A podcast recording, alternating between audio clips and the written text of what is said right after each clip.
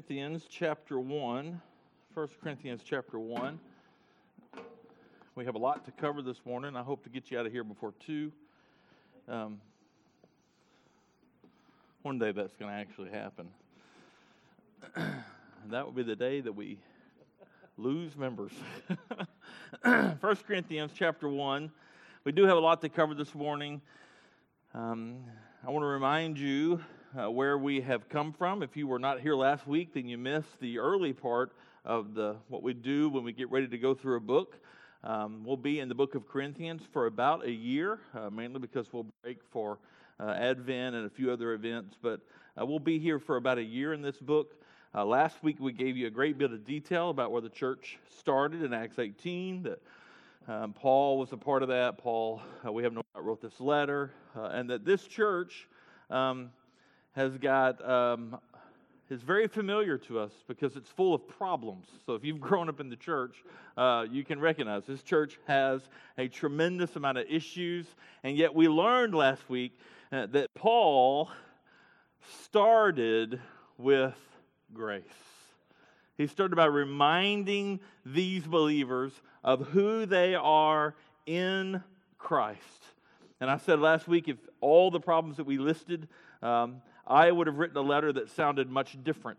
And I would uh, assume that most of us would have written a letter that would have sounded much differently. And yet Paul, who had more invested in the church than any of us, obviously, began his letter with grace. And may that be um, the way our speech is governed as well uh, toward those who are struggling in their walk with Christ.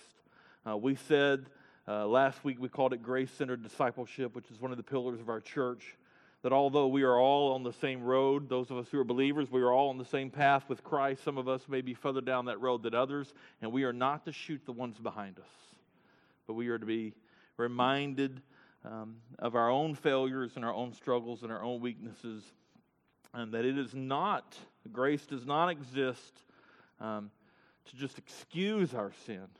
It exists, Romans two four, the kindness of God is meant to lead you to repentance. The gospel's goal of grace is to move toward holiness, but that is a journey for all of us. Last week, if you were here and you uh, are um, a theologian or you're real serious about holiness and you didn't listen to that whole sermon, you may have thought, well, this church is all about grace. They don't care anything about holiness. They don't care about that. And I think you, uh, if you had listened to the whole sermon, we emphasized that greatly. Uh, but I told you, Paul may begin with grace, and he's going to remind them of who they are in Christ, but he is most definitely going to address the problems. Uh, and that is much of this letter. And it begins uh, in verses ten. Let me pray for us. Uh, we need the Lord's help for sure. Lord God, we ask that your Holy Spirit would be um, our helper here, that he would help us understand these verses. You would give us wisdom, help us to be reminded of who we are in Christ, and help us to be reminded of what is most important for your church, and that is the very grace that you extended to us, you desire to extend to others.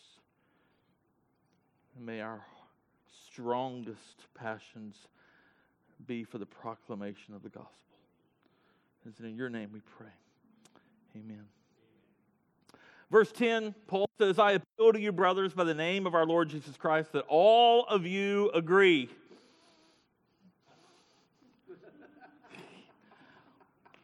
We should just stop there, but we won't. And that there be no divisions among you, but that you be united in the same mind and the same judgment. For it has been reported to me by Chloe's people that there is quarreling among you, my brothers. What I mean is that each one of you says, I follow Paul, or I follow Apollos, or I follow Cephas, or I follow Christ. Is Christ divided? Was Paul crucified for, for you? Or were you baptized in the name of Paul? I thank God that I baptized none of you except Crispus and Gaius, so that no one may say that you were baptized in my name. I did baptize also the household of Stephanas, but beyond that, I do not know whether I baptized anyone else. For Christ did not send me to baptize, but to preach the gospel, and not with words of eloquent wisdom, lest the cross of Christ be emptied of its power. Woo! Man, I wish you could have been with me the last week while I studied this. We don't have enough time, but I'm going to take a lot of it. Here we go. The first four chapters of this letter to the Corinthians church is going to deal with division in the church. It is a big deal to Paul. A church that Paul planted, a church that Paul poured his life out into for eighteen months, and others, including Apollos, possibly the Apostle Peter, poured their lives out for this church. And now Chloe's people has gotten word back to Paul that we are divided. There's quarreling, there's problems, and everyone thinks they're following someone else, and there are issues here. And Paul said, I'm going to address that. I'm going to take four chapters to address that. That's how big of a deal this is for Paul. We're going to take six sermons in four chapters uh, to address the same thing, because there's much for us to learn. Now, I said last week, and I'm going to say it again, uh, this is going to be an uncomfortable study for us. Because most of us who grew up in the church, we have all of our theological leanings, we have all of our stuff, and here's the reality. Some of us are prone to division. Some of us are. And and I really believe that there's some application here for us today as a church, a church that's about to celebrate three years old, a church that has grown quite a lot. Last time we ordered food for our anniversary two years ago, I think it was for thirty-five. Um, this week it's going to be for one hundred. So Uh, we have opportunities now for more division. Amen? And so we need to pay careful attention to Paul's instructions. There are quarrels among you. This is the same term that Paul uses as a fruit of the flesh in Galatians five. Characterizes a fallen and angry, selfish people. It's also listed in First Corinthians chapter three, Second Corinthians chapter twelve, and if you remember First Timothy chapter six. And in First Timothy chapter three, when we dealt with elders, it's uh, an anti-characteristic of an elder. The idea of quarreling, battling with one another, striving against one another is anti-God and should never, ever ever characterize the church. This is a big deal. Now, I know some of you are already beginning to think, but there are things worth fighting for, and yes, there are, and we will deal with that in a minute.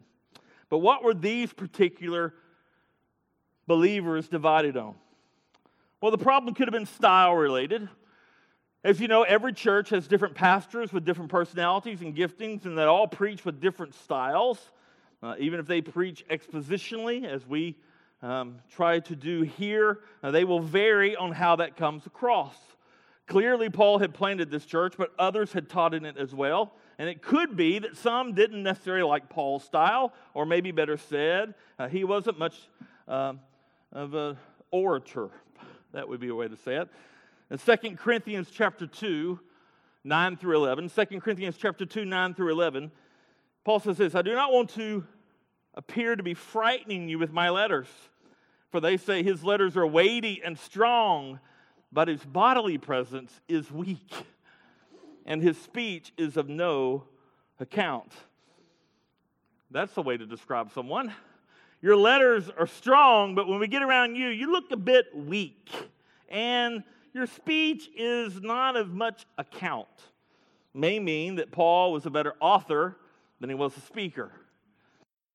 Now, one of the other prominent leaders in the church in Corinth was Apollos, and he was described much differently than Paul was. In Acts eighteen, verse twenty-four, it says, Now, a Jew named Apollos, a native of Alexandria, came to Ephesus, and he was an eloquent man, competent in the Scriptures. So Paul is described as having a weak bodily presence and his speech of no account, while Apollos is described as someone with an eloquent speaking style. Do you see the potential problems already? It could be race-related. One scholar suggests the following. Apollos was a noted, uh, was noted as an Alexandrian, an Egyptian, uh, a Jew. Peter's called by his Aramaic name, which possibly suggests Um, that those who followed him spoke Aramaic, might have been Palestinian Jews. As we said earlier, there were many Jews who had been dispersed, um, but there were also several ethnic Corinthians, Jews uh, who, I mean, ethnic Corinthians who had come to saving faith, along with many slaves. And uh, but these these would have been um, citizens of Rome, and some of these may have been a bit arrogant about being a citizen of Rome. Uh, and might have looked down on the less than sophisticated non-Romans. And this may explain why Paul doesn't address very specifically any theological differences. Maybe there weren't any. Maybe the problem was more an ethnic division. Aramaic-speaking Jews, Greek-speaking Jews, Romans, and Alexandrians. Oh, what a serious mixing bowl of groups there in a church that's brand new, that doesn't have any church seminars yet. No study books, no how to do church. Three, it could have been theologically related. This seems to be a list of the factions. You got Paul's group, you've got Apollos' group, you've got Peter's group, and you've got Jesus' group. Much has been made of the characteristics of the leader. Paul was the freedom party, you may say. Uh, it included uh, discussing Gentiles by faith alone. As you well know, Paul and Peter had quite the dust-up over following the Jewish rules. Um, Apollos was from a more philosophical type party. Uh, Cephas, Peter, was from a Jewish, Jewish traditionalist, or maybe you would call a legalistic type party. Uh, there was clearly some distinctives there in the church at that time.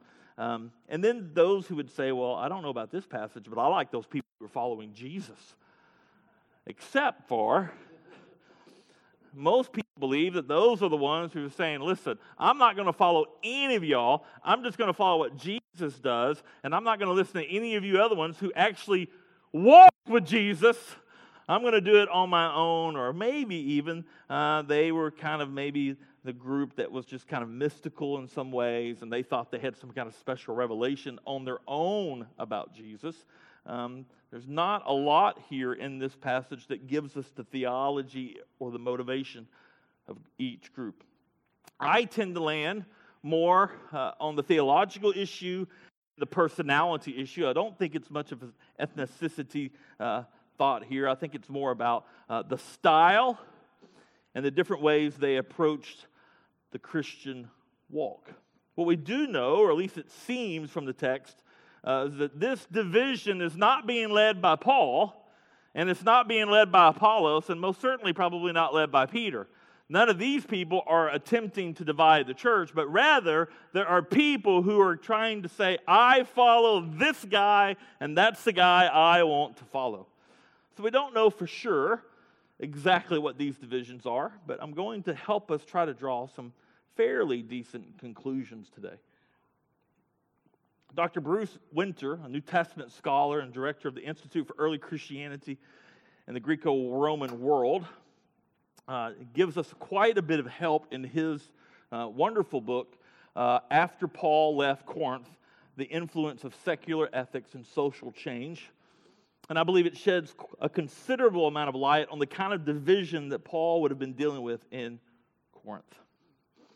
In Rome, to be a great orator was a big deal. In the first century Rome, if you were good at that, you can make that your occupation. In Corinth and in other places, they were called sophists. A sophist was a paid teacher of philosophy and rhetoric in ancient Greece, associated in popular thought with moral skepticism and special or spacious, specious reasoning. They were highly skilled in their gifting to speak, and more often than not, this is who they enlisted. The different provinces would list the best orators to go and speak on behalf of Rome or behalf of, the, of their little city to the Roman emperor. So if they needed something done, they didn't send the guy who couldn't talk well. They sent the guy who could really talk and reason well. They spoke in public forums, which you could attend for a fee. We should do that. Except nobody would come. And they offered their own schools for students who could afford to learn from them. So you could hold an event and say, hey, you want to listen to me reason and talk about things, pay to get in, and you'll be amazed. And if you were amazed, you may find your way up to the stage and say, hey, can I get more of that? And they would say, yes, you can. For a monthly fee of only nineteen ninety-five a month, you can get more of that. And these sophists are the ones who trained the social elite of the Roman Empire. They would train them to handle politics and speak in the criminal courts, et cetera. Now, guess what these students were called? Disciples. The term disciple was neither a Jewish nor Christian invention. There is substantial evidence that, it is, that its use meant the pupil of a teacher long before the first century. And so these disciples would not only imitate their teachers um, rhetorically, their rhetorical styles, but even their dress, even the way they walked. They would even attempt to follow their accents, and they tried to speak as eloqu- eloquently as they could to match their teachers. Their goal was to sound good and to look good and to be exactly like their teacher. Now, this was an extremely lucrative and competitive market, especially in Corinth. Fees were high, and if you made yourself important and powerful in this world, then you could even garner imperial favors from Rome, and you would even be able to have a statue of yourself in the city. Now, another term for disciple was zealot, defined then as an exclusive loyalty to a teacher. And students were encouraged to be zealous by criticizing other teachers. Now, watch what's happening. This is the culture of Corinth. And the culture of Corinth was, if you had a teacher and you were a pupil, not only did you imitate everything they did, you criticized everybody who didn't follow the same teacher. Including, in some cases, students were known to walk behind other teachers, and anytime that teacher made a mental error or grammatical mistake, they would be so busy if they were following me, to then ridicule publicly that teacher. As you well know, I am not a great orator. If the word has more than two syllables, uh, I'm going to butcher it. Uh, that's me. But they would follow these teachers, and if they could make fun of them, they would. One such event is recorded in which some of the teacher's disciples had their slaves, watch this, social elite, they had their slaves go and beat the guy who was talking trash about them, uh, but they accidentally killed him. They didn't want to kill him. They wanted to beat him, but, you know, sometimes things happen. And this kind of quarreling was the social norm in places like Corinth. This is how you handled yourself if you had a teacher. You found your favorite one, you camped with that one, and you hated all the rest. Welcome to Southern Baptist life. Or any other denomination, may I add. Doctor Winter sums it up by saying, zealousness for one's teacher by promoting his attributes and at the same time openly criticizing the deficiencies of, of another epitomized the behavior of the disciples of first century teachers. No doubt, this cultural reality impacted the church in Corinth, the way new believers, new believers, were behaving in their new roles as students with their teachers is exactly as they had seen demonstrated in the city they grew up in. You find your teacher, you camp with them, and you despise everybody else. And this was not about the gospel as much as it was about which teacher sounded better, which teacher looked better, which teacher had a better argument, who was more well-spoken. And Paul knew that this was anti-gospel and would destroy the church in Corinth, because it places the power of the gospel conversion not in the cross, but in those who speak about the cross. Let me tell you something. Great speeches will not save anyone in the kingdom of God.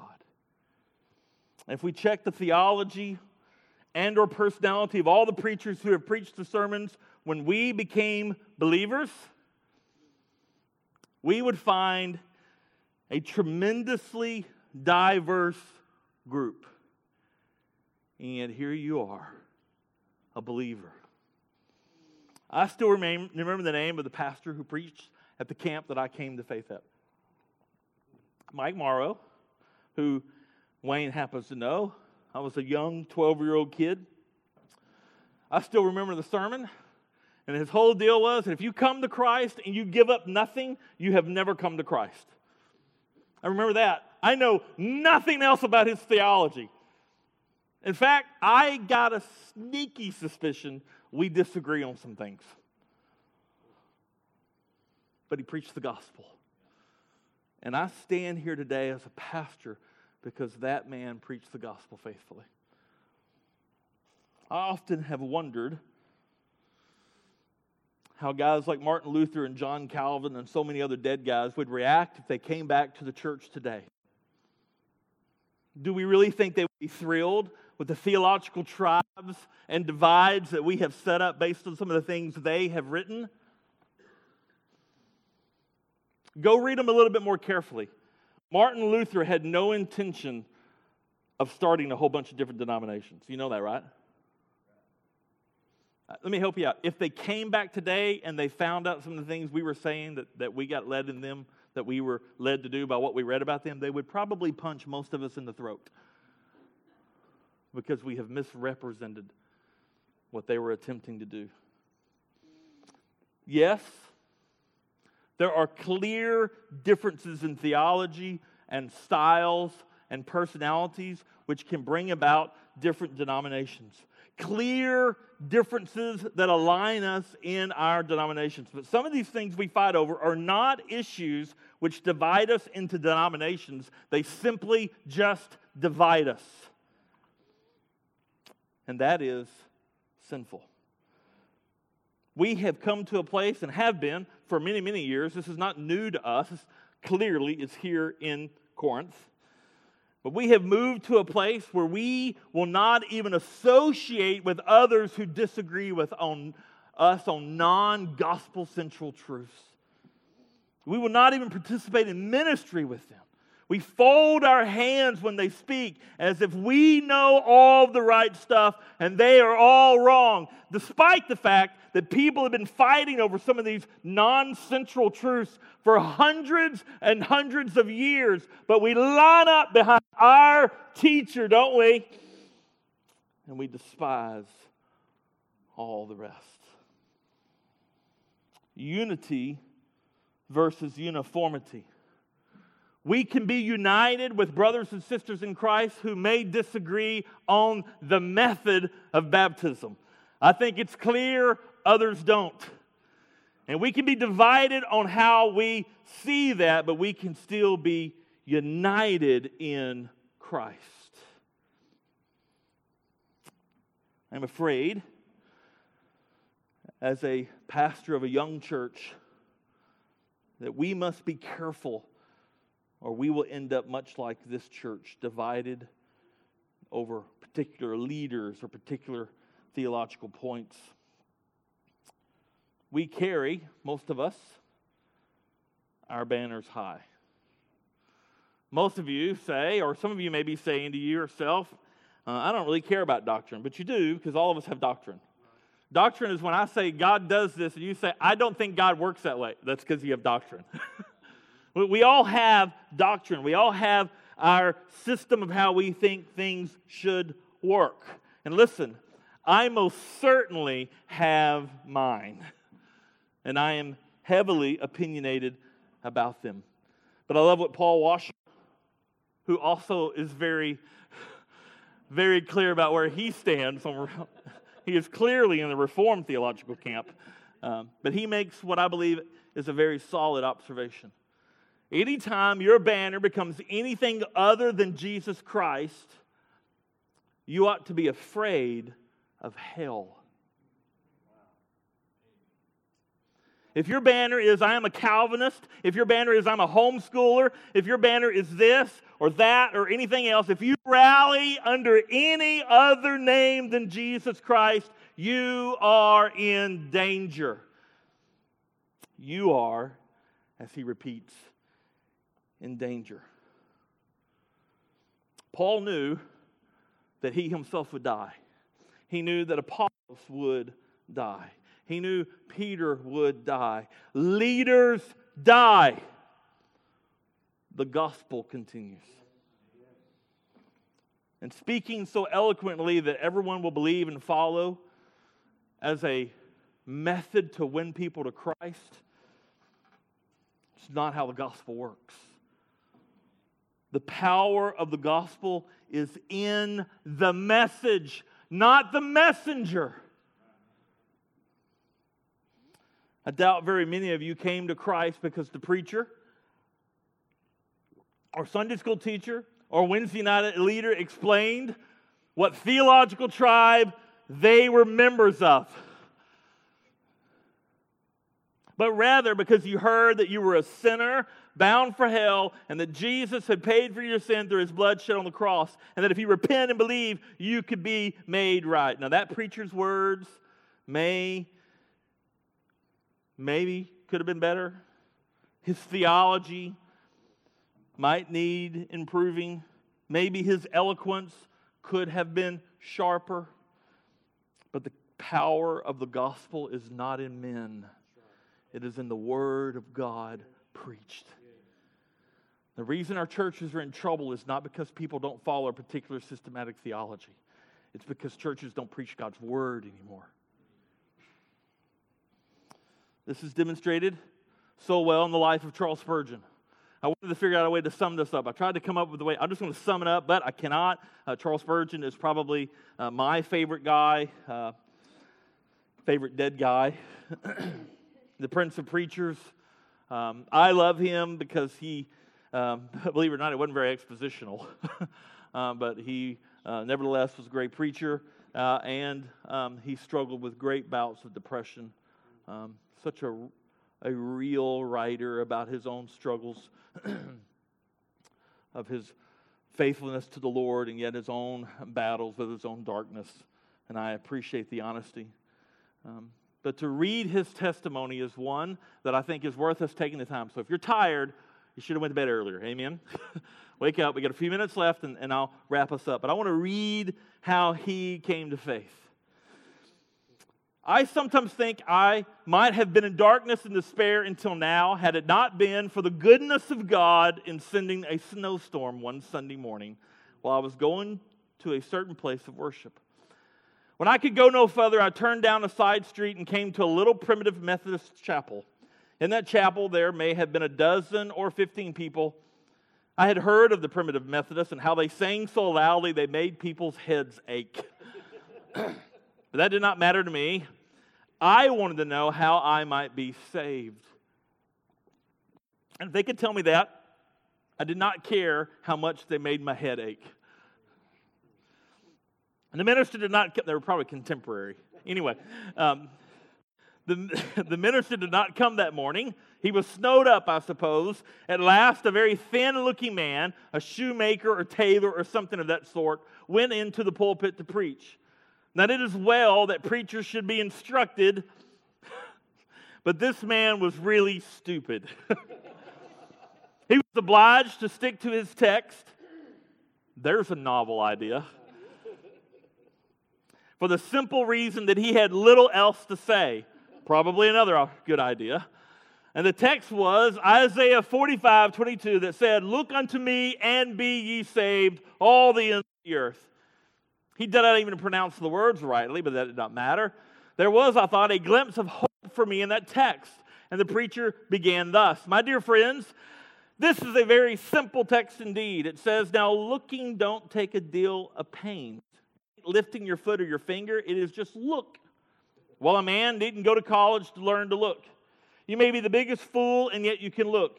A man didn't be worth a thousand a year to be able to look. Anyone can look. Even a child can look. But then the text says, look unto me. I, he said, many on ye are looking to yourselves. But it is no use looking there. You'll never find any comfort in yourselves. Some look to God the Father. No, look to Him by and by. Jesus Christ says, look unto me. Some on ye, some on ye say, we must wait for the Spirit's working. You have no business with that just now. Look to Christ.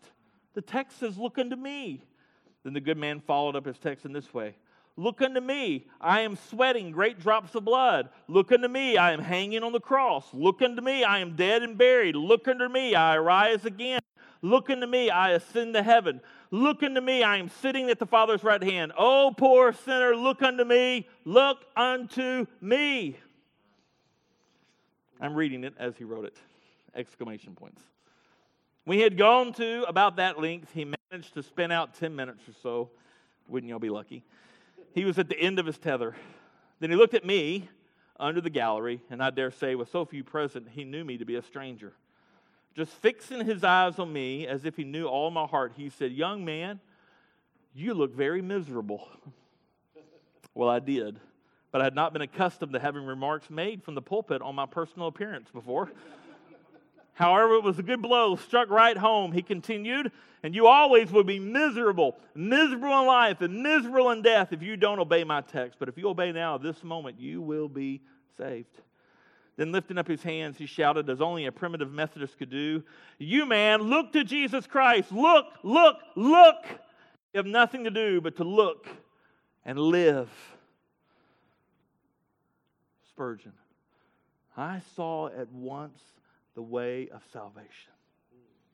I know not what else he said.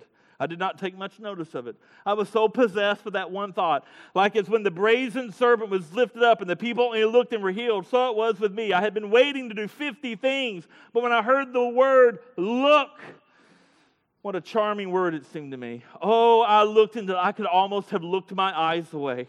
There and then the cloud was gone, the darkness had rolled away, and at that moment I saw the sun, and I could have risen that instant and sung with the most enthusiastic of them, of the precious blood of Christ, and simple faith which looks alone to Him. Oh, that somebody had told me this before. Trust Christ and you shall be saved. It is not everyone who can remember the very day and hour of His deliverance, but as Richard Neal, he was an old English missionary from Spurgeon's time, said, at such a time of the day, clang went every harp in heaven, for Richard Neal was born again. It was so even with me. The clock of mercy struck in heaven the hour and the moment of my emancipation. Oh, for the time had come. Between half past ten o'clock and when I entered the chapel and half past twelve o'clock when I was back at home, what a change had taken place in me. I had passed from darkness into marvelous light, from death to life. How did Charles Spurgeon come to Christ? By the power of the cross, through the preaching of the gospel. That's how he came to Christ. Not from eloquent words or the discussion of which soteriology the pastor was from. Not from a perfect sounding worship band who sang, plug in whatever songs you prefer. Not from the lighting turned down just enough, not with just enough fog in the room, accompanied by a soft piano being played. Not because the gifts of the spirits were displayed or not displayed, depending on your theological leaning. Not because of some quote of Jonathan Edwards or Martin Luther or because of some liturgical reading before the sermon, and not because everyone repeated a catechism. And not because I read from your preferred translation. No, no, no, no. How did Spurgeon come to Christ? Listen to the Word of God. For Christ did not send me to baptize, but to preach the gospel. And not with words of eloquent wisdom, lest the cross be emptied of its power. That's how Spurgeon became a believer. You want to change this country? You want to change churches? Preach the gospel from the pulpit and call people to it. You may be saying, Jason, it's getting late. We get it. Why is it such a big deal for our church? Because I pray that I don't do a lot of things as your pastor.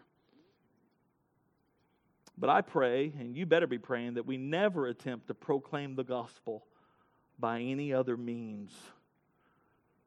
Fancy ideas, fads. That we and you hold me and the other elders accountable to get in this pulpit and say, thus saith the Lord, and preach the gospel. God, help us if we ever think that the way people come to Christ is through some man-made technique. It is the gospel preached. And we are vulnerable to this day. We all have our theological leanings. But may we never forget that our first priority is to preach the gospel and to win the lost. Aren't you thankful that the man who stood in the pulpit and preached the day you got saved didn't check your theological leanings before he preached to you? But that he just preached the gospel. Be more excited about that idea. Listen, may we be more excited about preaching the gospel than whatever theological tribe you are from, or what denomination you participate with, or which leaders you like best, or preaching styles you prefer.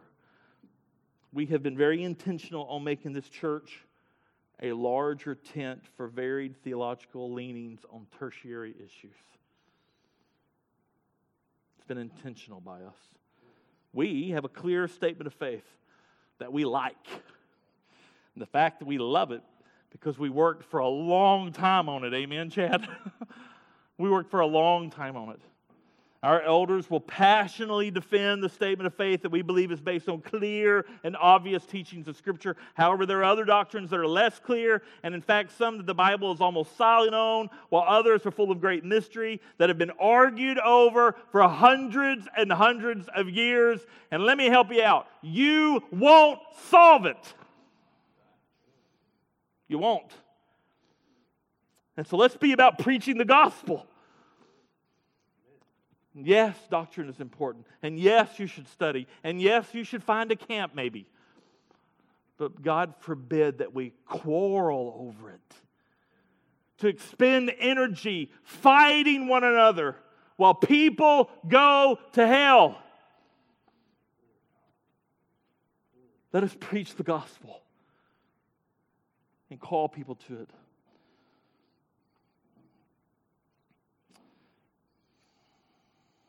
I have many more notes, but not much time.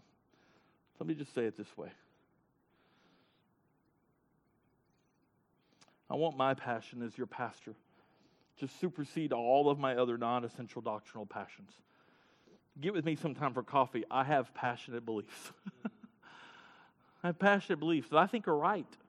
Although I think they're mysterious, I still think they're right. But I'm more convinced the power rescue people from the darkness rest in the preaching of God's word with the gospel and the cross on full display. And I want my passions for that to far surpass my disagreements over non-essential doctrinal passions. And listen, I'm not the greatest preacher by any stretch of the imagination. And some of you are like, you're not. I've heard others. But I am comforted to quote something I've quoted before when Charles Spurgeon's grandfather was in a church. And Charles Spurgeon came through the back door. And Charles Spurgeon's grandfather says, here comes my grandson. He may preach the gospel better than I can, but he cannot preach a better gospel. Oh, may we preach the gospel in this church. And you may say, well, what is the gospel? I'm glad you asked. The gospel is that you were born into sin. Nobody had to teach you how to sin. You sin naturally all by yourselves. And that sin separated you from a holy, holy, holy God. And you had no way back to Him. But even when you were in rebellion toward that God, that God loved you so much that He sent Christ, His only begotten Son, to take the punishment that you richly deserved. He would take it Himself on the cross.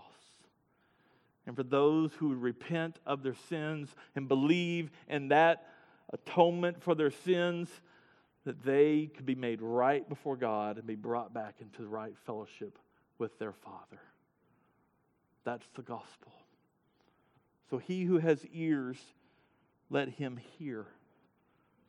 And I will repeat what some shoemaker said well over a hundred years ago.